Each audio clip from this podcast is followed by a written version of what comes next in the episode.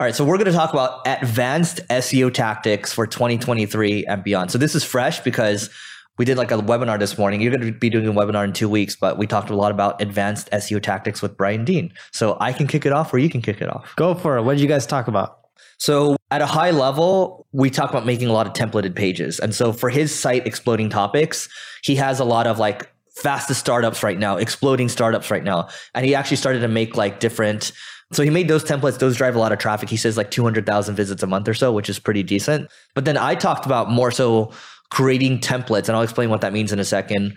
But for like if you're a competitor to Salesforce, Salesforce alternatives or Salesforce versus HubSpot as an example.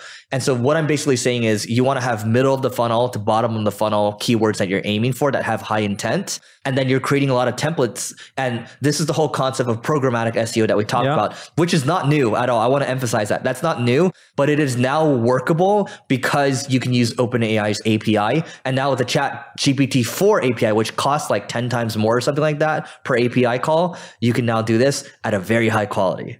One thing that we do that we think is really advanced and a lot of companies don't do it. Most websites that we deal with have a ton of content. If you look at Wikipedia, the reason they do so well and they rank for almost everything is their content's always up to date. It's a factor that a lot of people take for granted when it comes to SEO.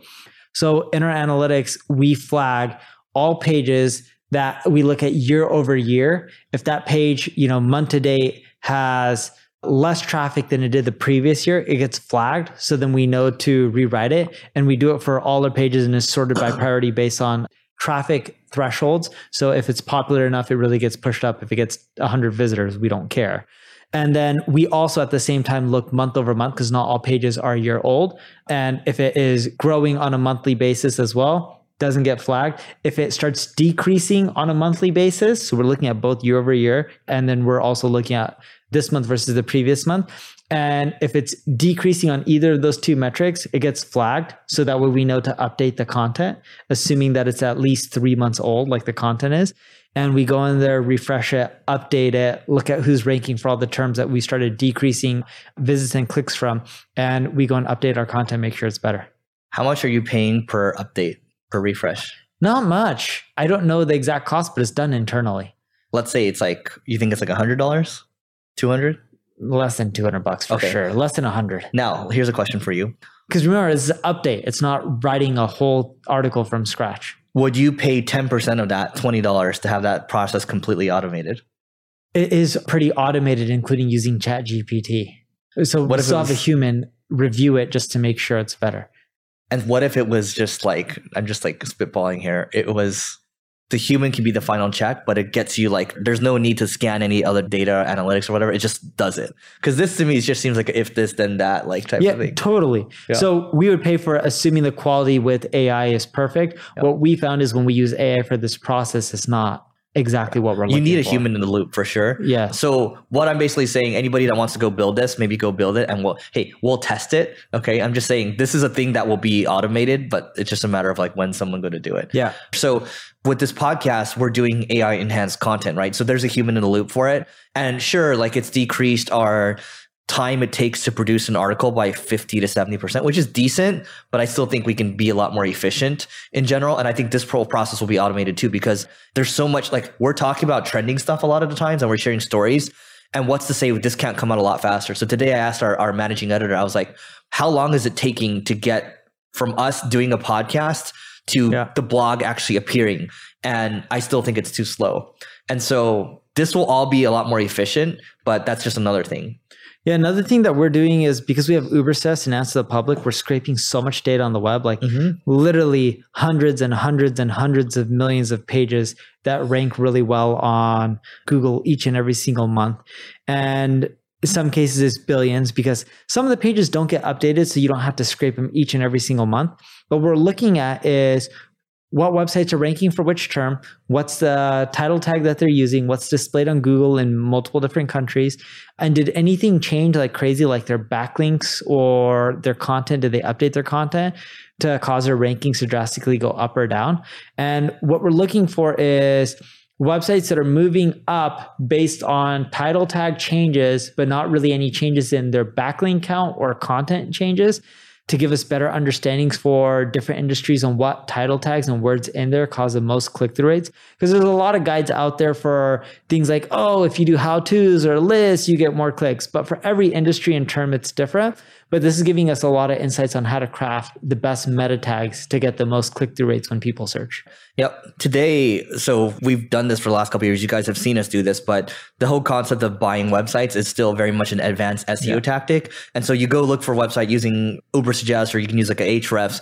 Go look for a website that is in your space. Maybe they're monetizing through ads, and you're probably going to be able to arbitrage that because they aren't monetizing well. Just buy them for a good deal and then you are going to be able to take that traffic and you can redirect it if you want or you can even go to a website this is a more advanced one i haven't personally done this i don't know if you have but going to a website and buying it for its content and i would typically just want to buy it for its domain authority i wouldn't really care for the content because it's even more commoditized now so Dude, and there's also a lot of businesses out there that are for sale, not just from a traffic perspective, but revenue perspective. And some of them are desperate.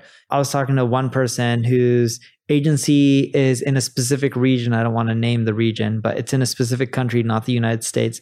They do around two and a half, three million dollars USD a year in revenue. It's declined a little bit. It's starting to become flat now.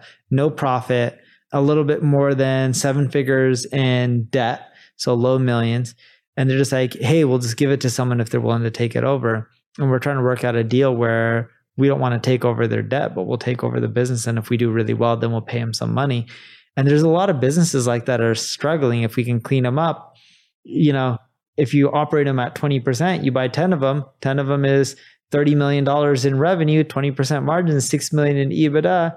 It's not bad. It's just the question is how you do it at scale and how you do it with bigger ones but there's a lot of those opportunities and it's not as easy as just buying and cleaning them up. There's always skeletons in the closet. So the question is is which ones do you really want to deal with? Oh tell me about it. But anyway the the terms matter a lot too kind of to neil's point too like how you structured a deal. So yeah. just because they do 3 million doesn't mean you need to pay them like 1x on revenue 3 million. In fact they're not even worth that right? They're actually backwards because there's zero profit and there's a million in debt dude right? the other day i was looking at acquire last night i saw this agency acquire.com acquire yeah and there's this agency that said they were in Thailand. They do three million in revenue USD, three million in profit, and they want five million dollars. I'm like, no one's going to give you five million dollars for doing three hundred grand in profit. You know how long it's going to take you to recuperate mm-hmm. your money back?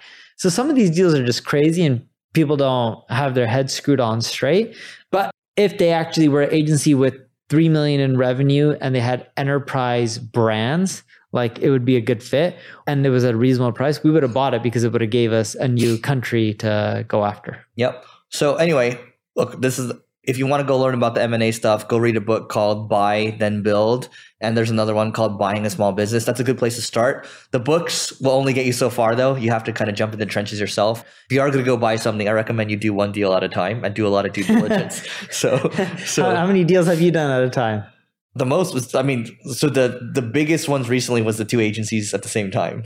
Yeah. Yeah. It's tough to integrate. So yes. whenever you buy a business, requires manpower, fixing, adjusting, integrating, unless you're buying them as standalone businesses and they already have management teams and you don't need to do anything.